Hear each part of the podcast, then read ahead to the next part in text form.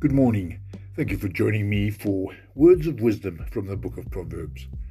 Today we turn to chapter 11, and I'm quoting verse 2 from the Common English Bible.